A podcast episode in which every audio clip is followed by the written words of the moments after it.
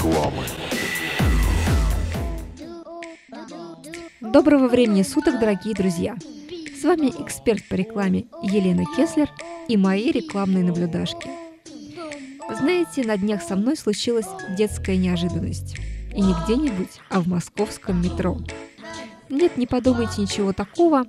Просто я зашла в вагон, села на скамеечку и приготовилась уснуть. И вдруг детский голос по громкой связи объявляет Следующая станция – Марксистская. Вы себе не представляете, что со мной случилось. У меня сон как рукой сняло. Я встрепенулась, принялась слушать, что там мне такое говорят.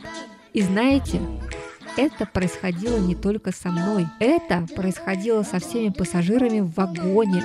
Они напрочь забыли, что им что-то было нужно в своих телефонах. Они слушали детский голос, который просил их не забывать в вагоне колющие, режущие и другие опасные предметы. К чему это я? Детский голос, как и детский образ в коммуникации, и особенно в рекламной коммуникации, это мощное средство манипуляции поведением.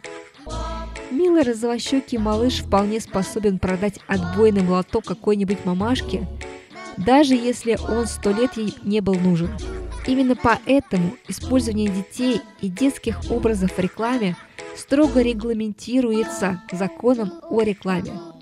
Где можно и где нельзя их применять. Можно только в рекламе товаров, связанных с детьми. Пожалуйста, помните об этом, если соберетесь использовать это мощное средство манипуляции для других рекламных целей. Тут ее нет. Здесь тоже пусто.